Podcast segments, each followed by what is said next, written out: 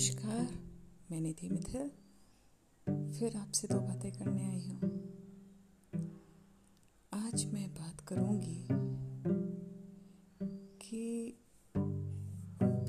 पिछले डेढ़ साल से इतने लोगों को खोया है, इतने करीब लोगों को खोया है कि ये समझ में आ गया है कि अगले पल न जाने कब कौन बिछड़ जाए।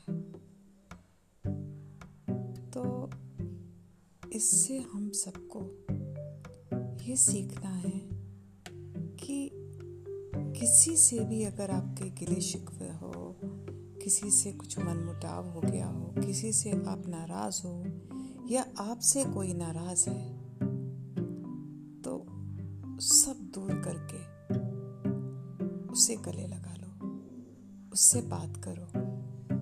क्योंकि एक बार जब इंसान चला जाता है तो सिर्फ़ बातें रह जाती हैं। फिर इंसान रिग्रेट रिग्रेट करता है कि, काश मैं उससे बात कर लिया होता, काश मैंने उससे सॉरी बोल दिया होता, या काश उसने मुझसे सॉरी बोला था तो मैं उसको माफ़ कर देता।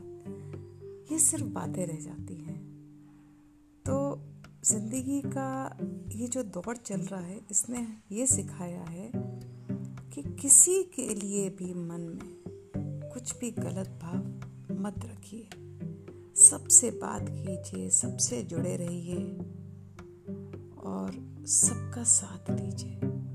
आज बस इतना ही। Thank you